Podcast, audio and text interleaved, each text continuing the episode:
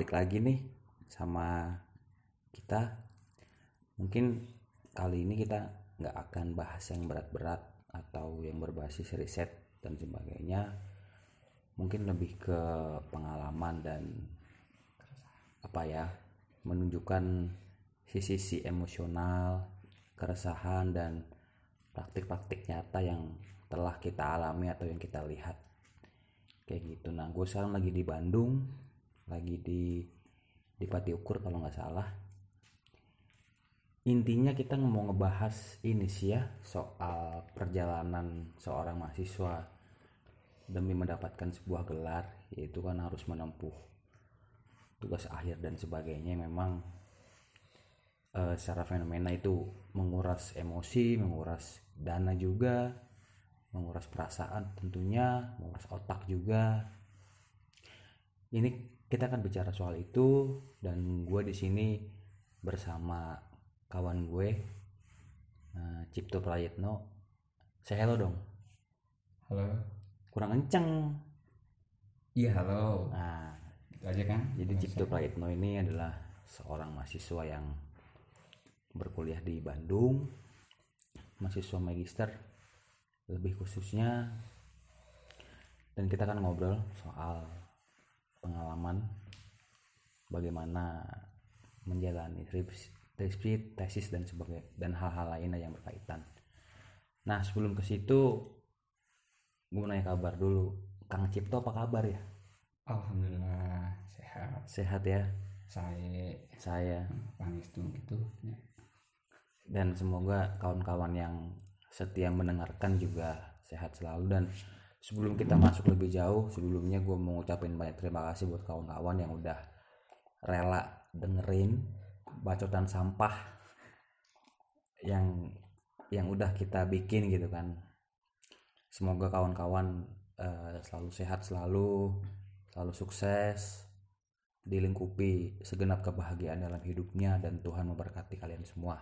Amin. Oke, langsung kita masuk nih ke obrolannya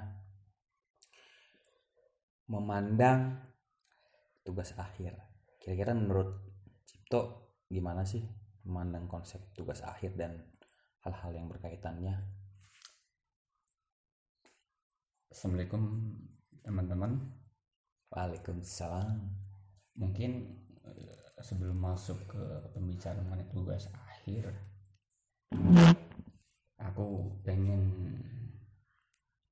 menyampaikan sebuah tagline ya itu tagline yang mungkin sudah sering kawan-kawan dengar itu Tuhan bersama mahasiswa tingkat akhir gitu. ya kurang lebih begitu kan hmm. tapi ke, kenapa kemudian itu menjadi tagline yang yang penting untuk dibahas malam ini gitu di tengah dinginnya Bandung ini sebenarnya fenomena terminologi kata mahasiswa tingkat akhir ini juga patut untuk kita bicarakan sebenarnya gitu. Lah emang kenapa sih? Emang salah ya? Enggak, bukan salah atau benar, tapi kemudian ini menjadi satu fenomena di mana banyak menjadi pembicaraan di kalangan ya eh, terutama mahasiswa itu sendiri kan gitu. Mm-hmm. Bahkan itu bisa menjadi sebuah uh, ungkapan-ungkapan yang satir untuk dalam tanda kutip menyindir lah ya. menyindir wah mahasiswa tingkat akhir nih gitu yeah, atau yeah, yeah. Dan lain satu hal segala macamnya lah gitu. Uh, mungkin ya nggak usah terlalu apa namanya serius-serius teoritis lah ya yeah, yeah. secara secara teori bahwa ya, karena emang di awal kan ini kan nah, kan juga ya intinya ya terlalu mahasiswa tingkat akhir itu kan satu fenomena di mana kemudian mahasiswa itu sedang menjalani fase-fase akhir kan gitu loh. Fase-fase kritis lah ya. Nah, ya kan itu fenomena itu. Di mana secara kemudian realitas kadang ada yang menarik juga nih Ram. Contohnya nah, menariknya adalah kemudian mungkin ini menjadi satu hal yang banyak terjadi gitu ya. Mungkin dulu di kampusku di kan dulu berkuliah di Universitas Jenderal Sudirman Purwokerto. Kalau kok sama sih?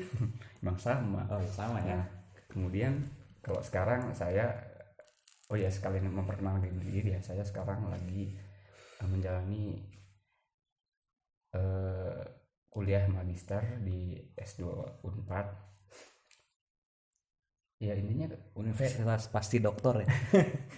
Eh, fenomena mahasiswa akhir ini menariknya adalah kemudian kalau di tingkat S1 yang bisa dilihat gitu. Kalau di S2 mungkin kurang begitu nampak tapi kalau pas pengalaman saya di S1 itu eh, ada yang menarik dan mungkin sering jadi pembicaraan kawan-kawan adalah kemudian secara penampilan gitu.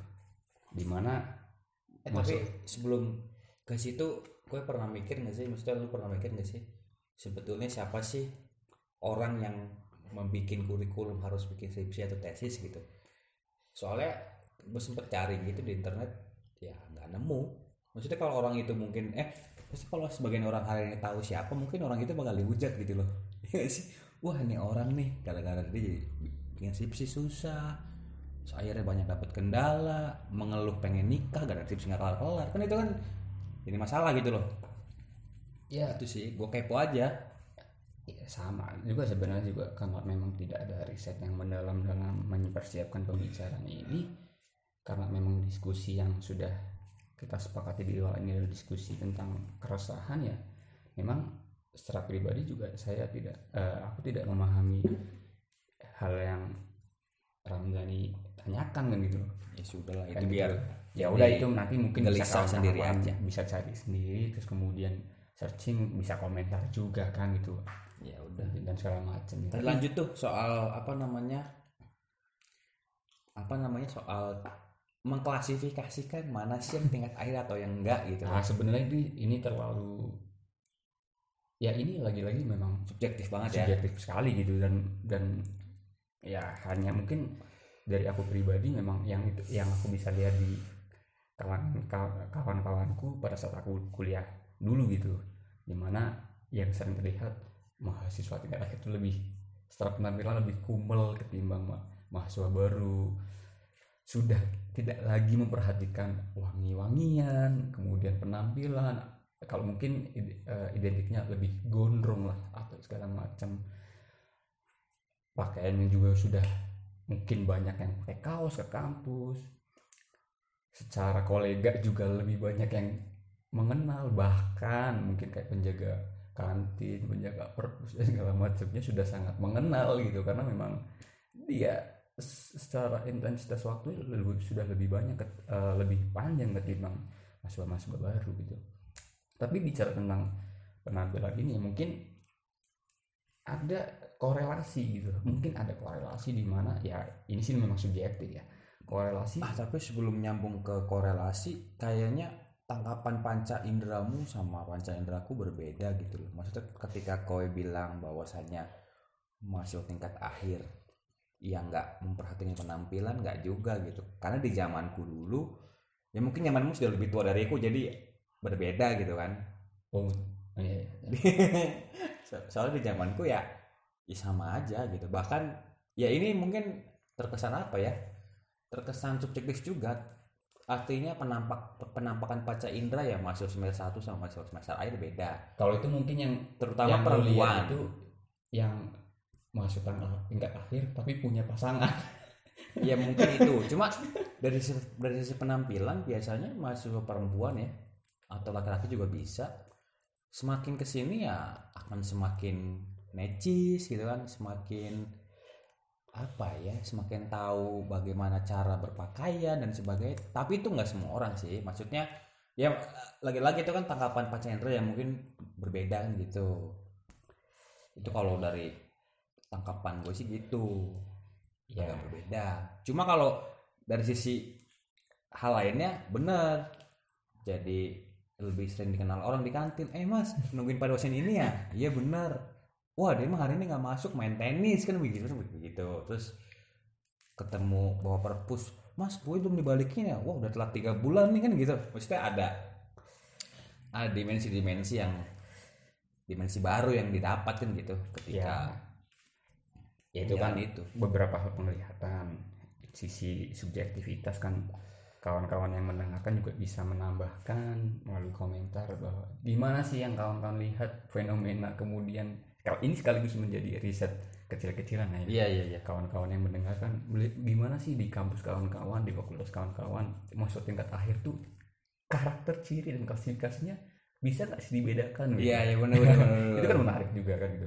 Karena memang kita juga tidak bisa berdua ini mana saya presentasikan bahwa masuk tingkat akhir tuh pasti seperti ini tidak. Hmm. cuman ini kan fenomena-fenomena yang menarik dan ya santai aja untuk dibicarakan kan gitu. Enggak emang beda ya kalau masih tengah air yang punya pasangan yang enggak ya? Bisa jadi beda.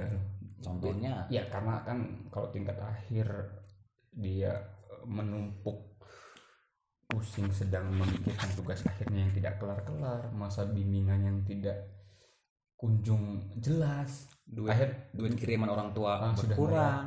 sudah mulai dikurangin karena kamu kapan lulus segala Iya, macam. iya. akhirnya beban itu menjadi beban pikiran akhirnya dia lupa untuk mengurus diri gitu. Iya iya. Tapi ketika dia punya pasangan biasanya mungkin Hmm. ya pasangannya ngingetin makan ngingetin mandi. Apalagi yang punya pasangan orang lokal ya.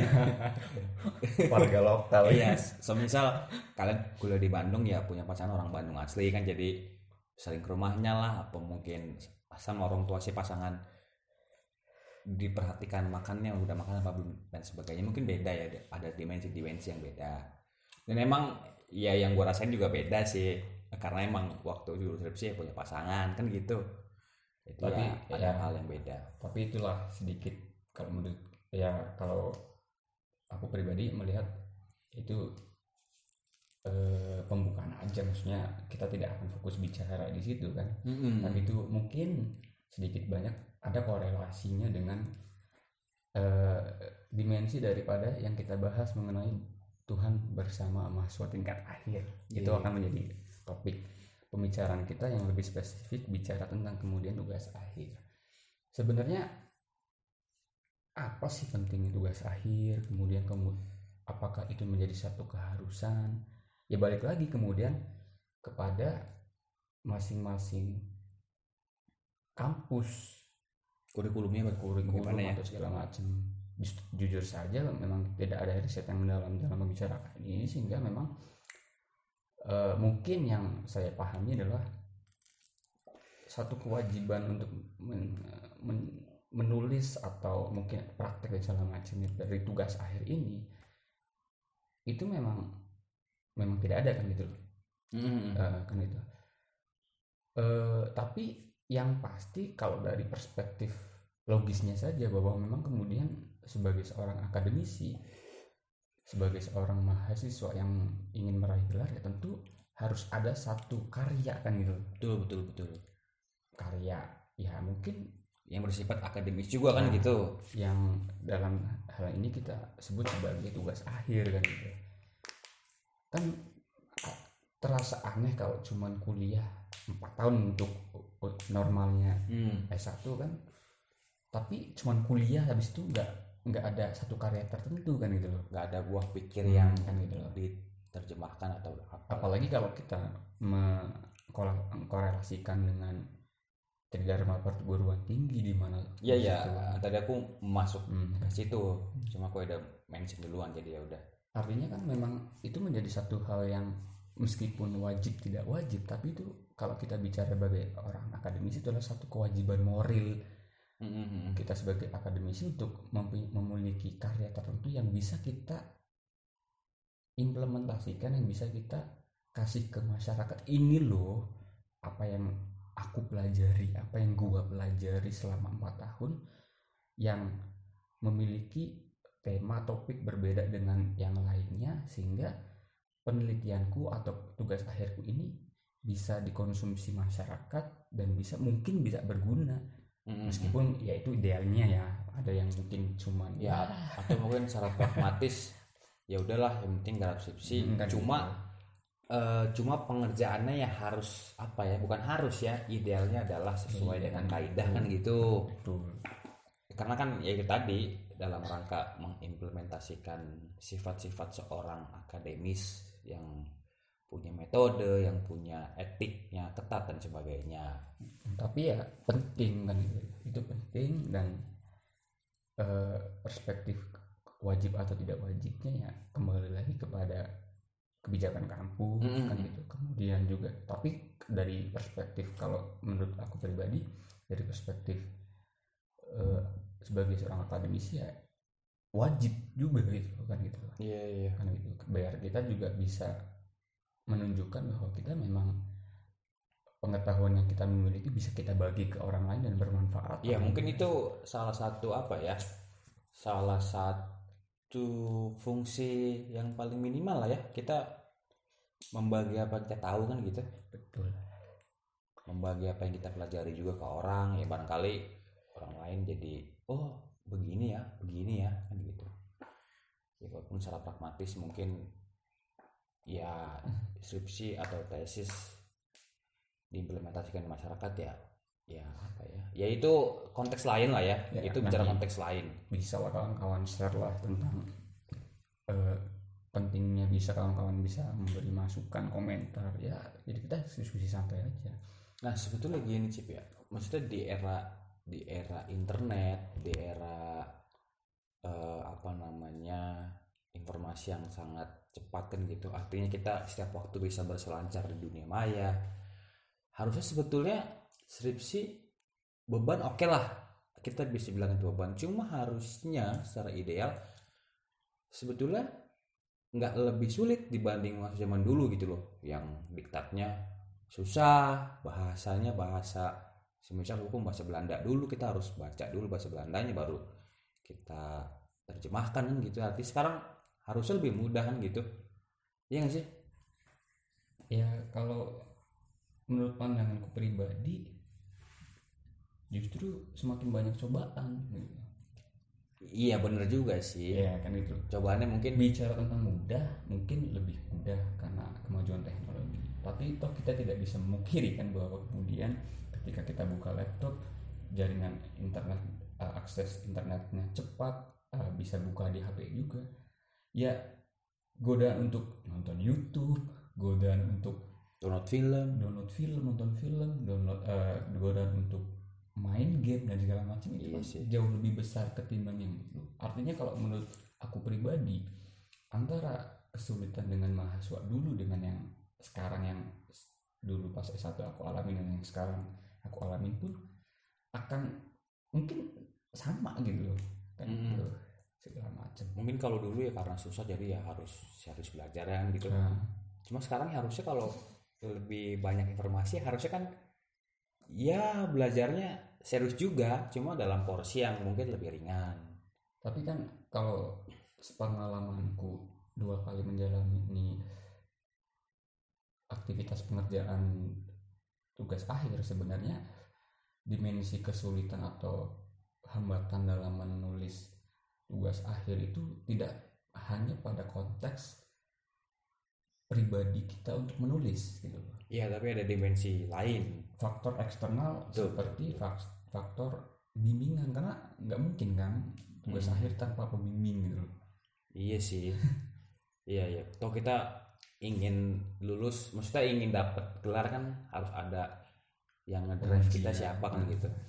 arahan dari siapa karena memang Yang lebih paham lah dalam bidang Nah, itu. kalau jujur aku pribadi memang nggak memahami di fakultas lain di fak- eh, di kampus-kampus lain kayak gimana model eh, pengerjaan tugas akhir tapi secara pengalamanku memang dimensi pengerjaan tugas akhir itu kalau aku pribadi mengklasifikasikan kesulitannya dua faktor faktor internal faktor eksternal Mm-mm. kalau secara faktor internal malas nggak mood atau kemudian kekurangan bahan sehingga kita sulit untuk menulis Mm-mm. itu memang sering kali muncul dan itu mungkin banyak banyak porsinya ketimbang faktor eksternal misalkan kayak misalkan ketika baru akan menulis. Bingung bisa apa? selalu bingung apa yang akan kita tulis meskipun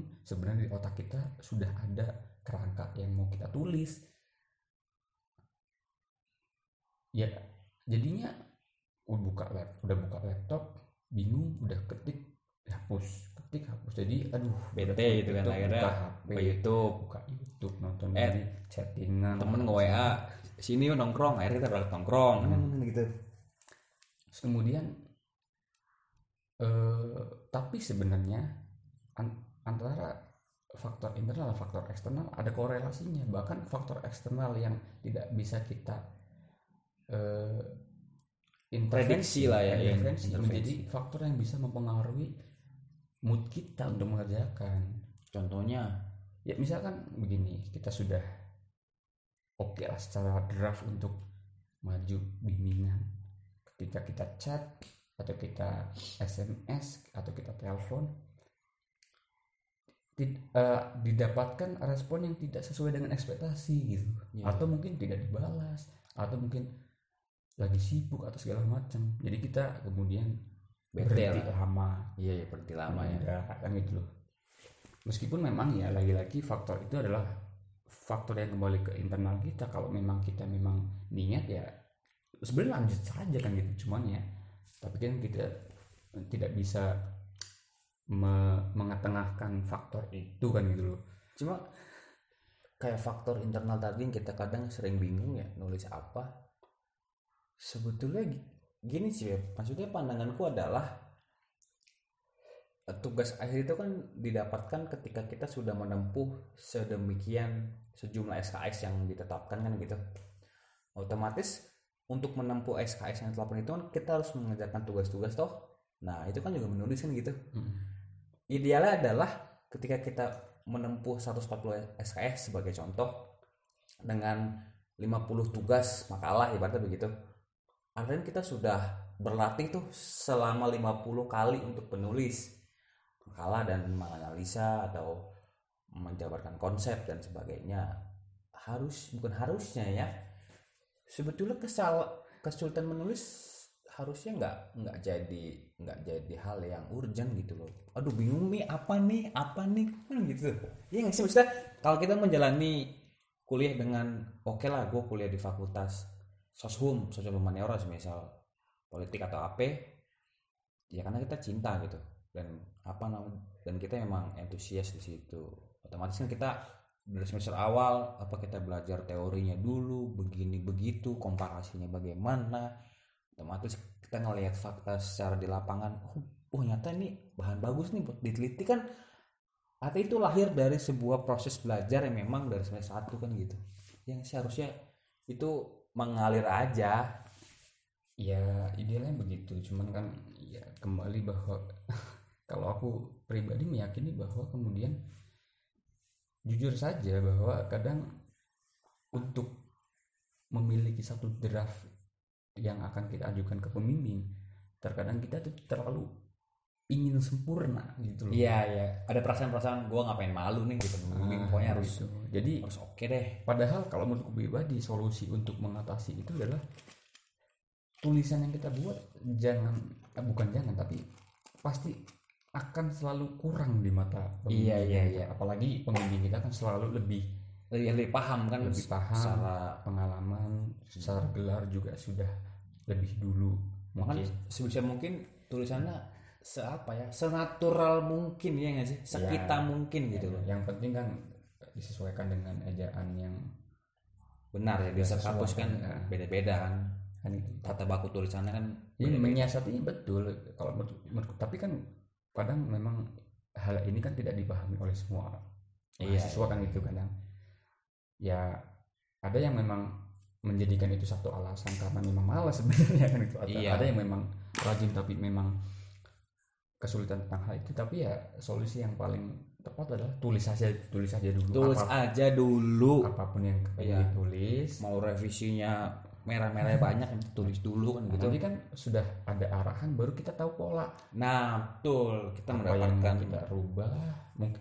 Bahkan kalau sudah ketemu pembimbing kita tahu pola bimbingannya. Iya betul betul betul. Oh dosen tipe ini kalau mau kita bimbingan harus begini Harus. begini, begini. tapi kalau kita tidak pernah dulu kan ketemu, gitu. tapi kita menerka-nerka kita nggak pernah SMS draft aja kita nggak pernah bikin. Jadi iya iya. aduh apalagi kita sudah mendengar eh, omongan-omongan orang bahwa Ah, mitos-mitos si ini bahwa- galak si ini harus begini si ini harus begini. Itu kadang menjadi satu beban pikiran kita Iya, juga benar, gitu. Maksudnya banyak hal-hal yang harusnya ya di disingkirkan lah ya. Nah, coba aja dulu kan gitu. bahasa Sundanya just do it kan gitu. Ya, ya coba aja dulu kan gitu. Barangkali beruntung barangkali Lakuin aja. siang dulu. tulis aja dulu. Janjian sama dosen. Ketemu.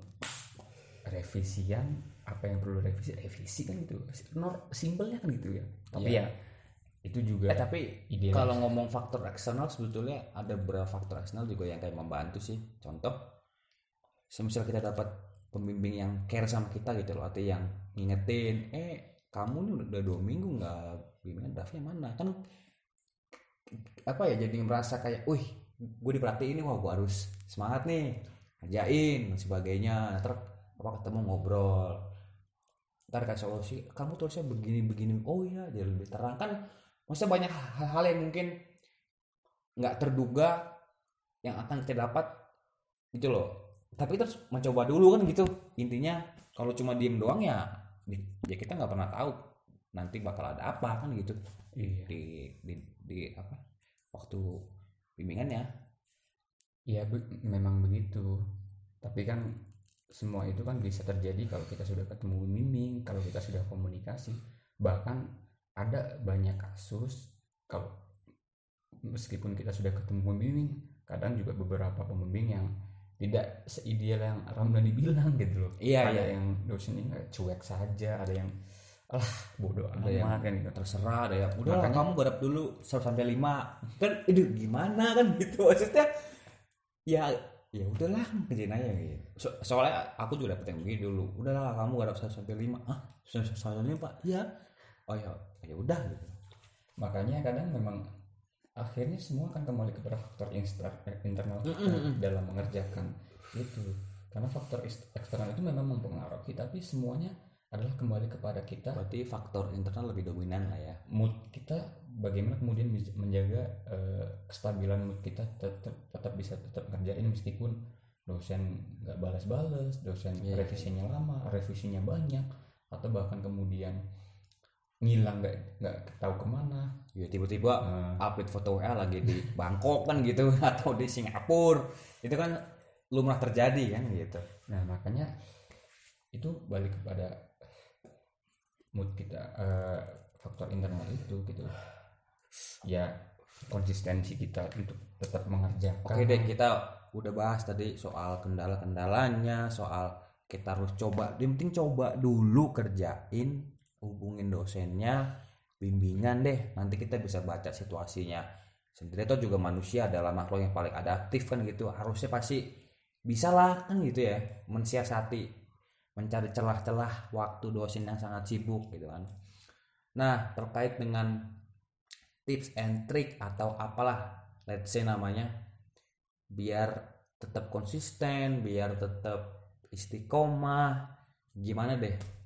Soalnya mungkin tiap orang beda tapi menurutku ya pasti ada benang merah gitu loh. Hmm, bet- betul betul.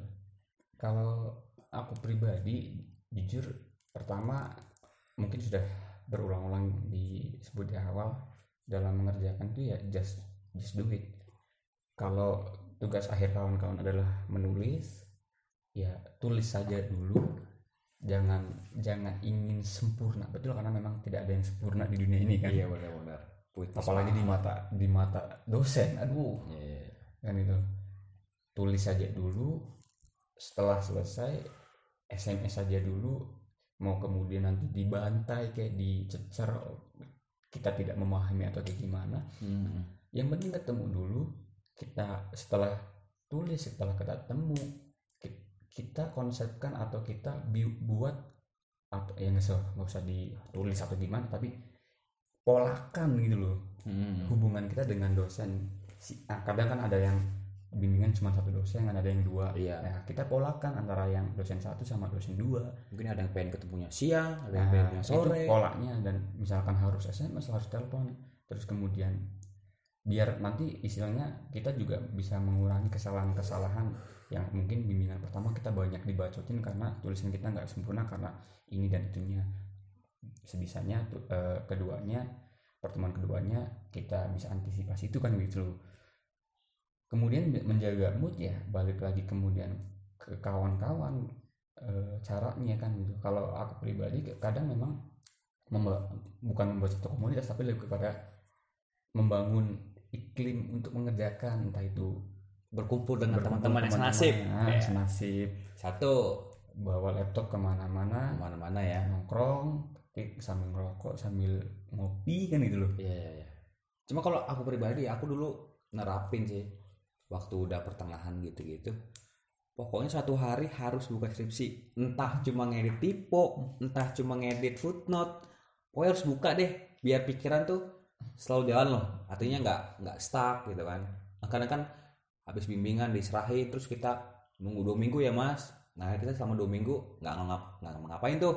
Akhirnya ngeblank. Wah iya gini gini gimana ntar ti- tiba-tiba pas pas daftar wah ini disuruh cari bahan baru. Aduh apa ya? Maksudnya gitu loh.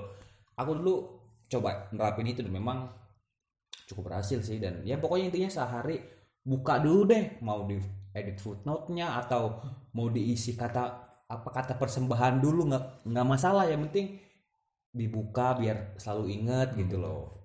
Itu sih kalau aku dan apa ya jangan lupa ini sih buat ngasih reward pribadi.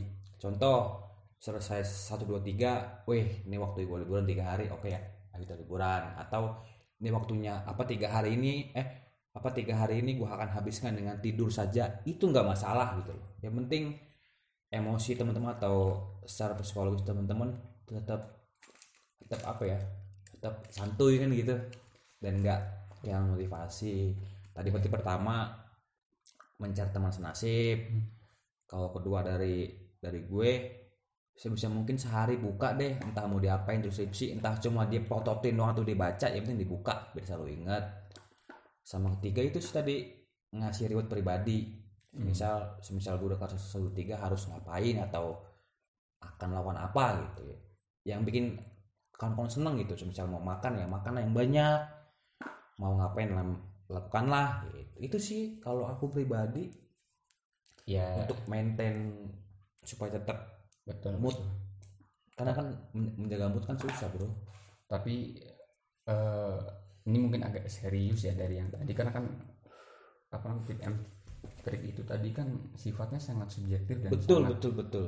sangat dinamis. Karena manusia itu kan eh, pribadi yang unik ya. Mm-mm. di mana faktor-faktor di belakangnya itu sangat mempengaruhi Iya mood, semangat dan segala macam.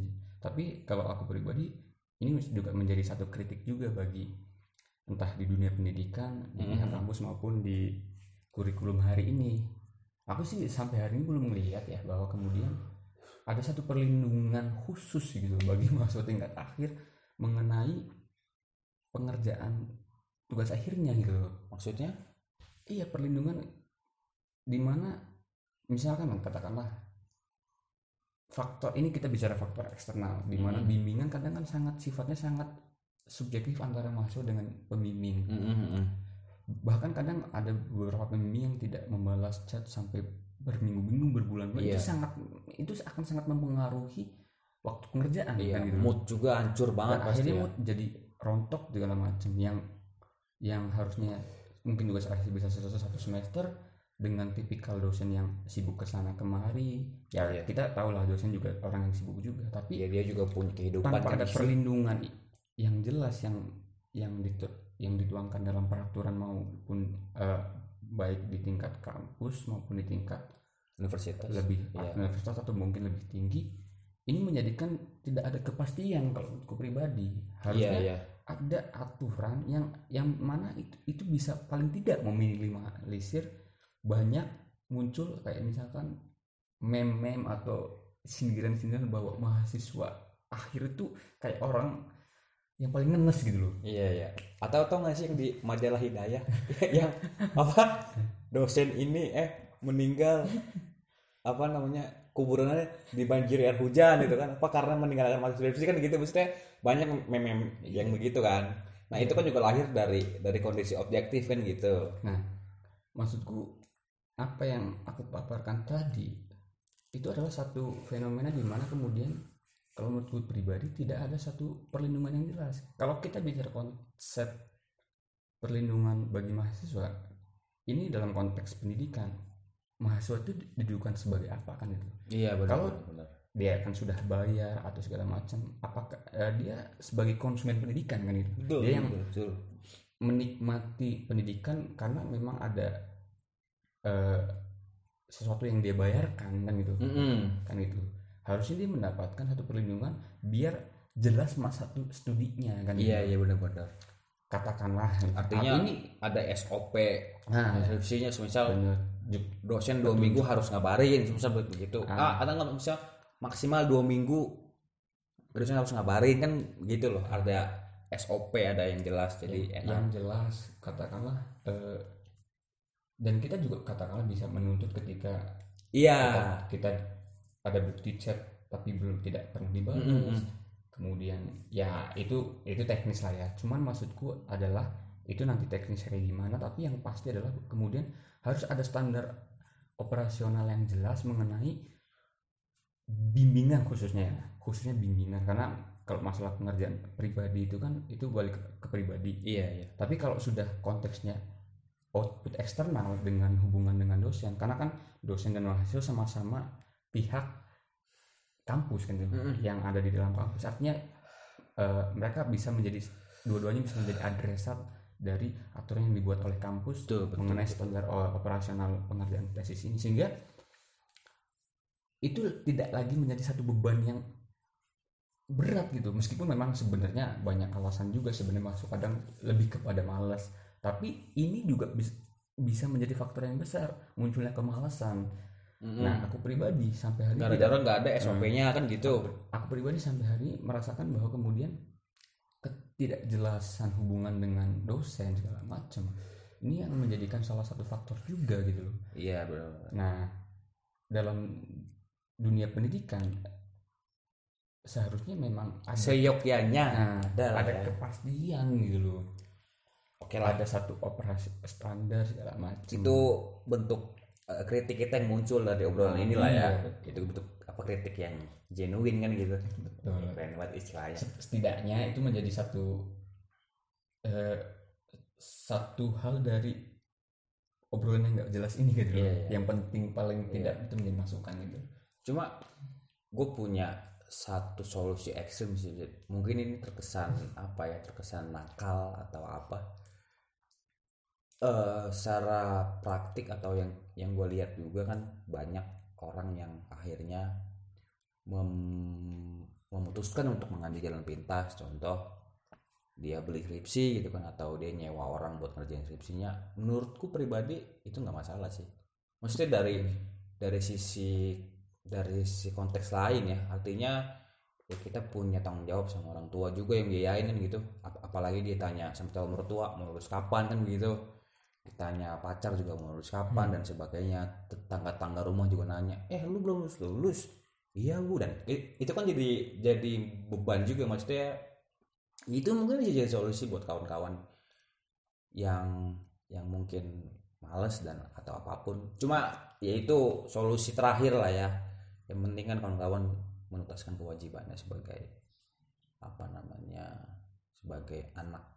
Itu itu mungkin solusi yang paling ekstrim dan ngeri sih. Nggak ekstrim juga sih ya. Ya sebenarnya itu memang kondisi iya. eh, di mana ada satu fenomena tugas akhir itu menjadi satu hal yang terkesan mengerikan. iya sih.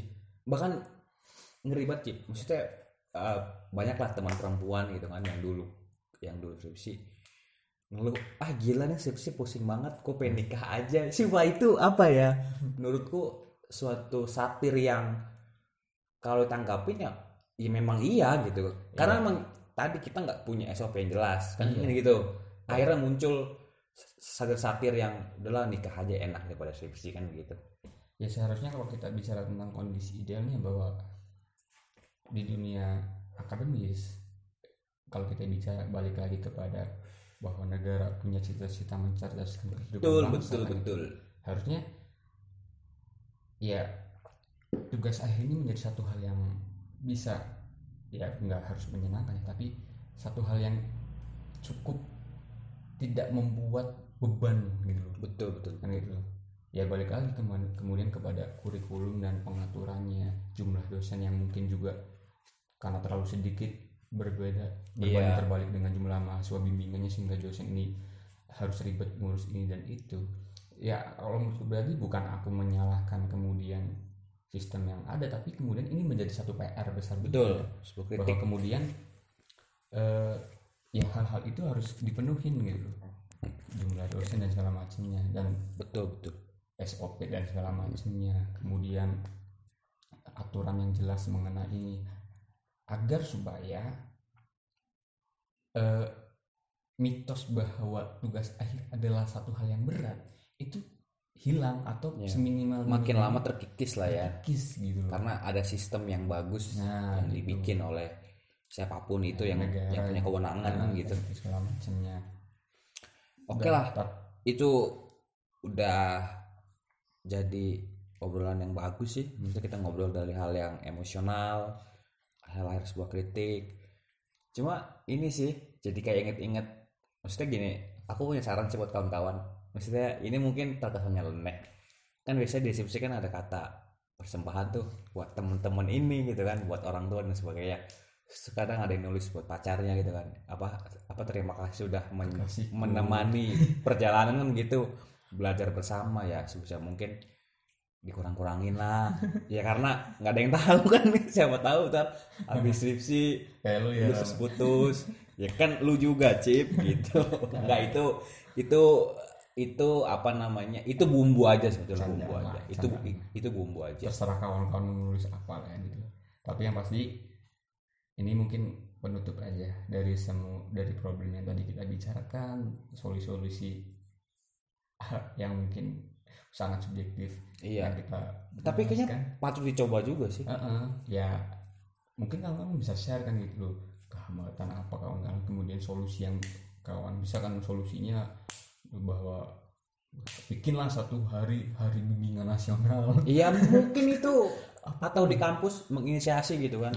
Nggak cuma kampus tingkat nasional. Misalkan hari tanggal berapa bulan apa tiap setiap bulan setiap bulan tanggal berapa itu hari bimbingan nasional. Jadi mungkin.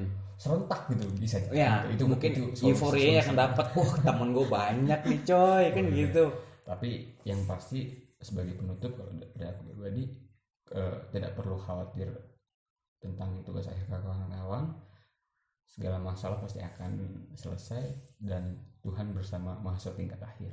Gitu kalau dari aku. Itu penutup dari Cipto Praitno yang mungkin sekian aja dari kita berdua dan apa namanya di Bandung dingin banget ternyata gitu kan. Ini ini aja. Intermezzo aja. Paling itu sih eh salam terakhir salam sehat buat kawan-kawan semua yang lagi garap tugas akhir yang semangat. lakukanlah gitu loh. Biar nanti waktu yang menjawab akan bagaimana akan bagaimananya dan jangan lupa berkumpul dengan teman-teman senasib kasih reward buat diri pribadi.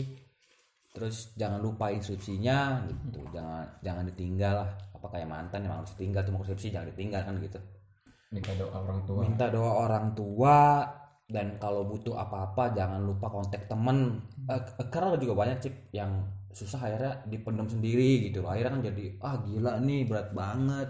Padahal sebetulnya ketika ketemu temen wah anjir nanti dia lebih berat dari gue ya maksudnya gitu loh Iya. ada hal-hal yang memang harus kita bagi gitu buat kete- buat siap. share kan gitu supaya lebih ringan cukup lah gitu cukup ya Dan malam ini Terima kasih. Eh, apa ya? Assalamualaikum deh dari Bandung. ya Waalaikumsalam warahmatullahi wabarakatuh Ya, dadah semua. Thank you, thank you, thank you banget.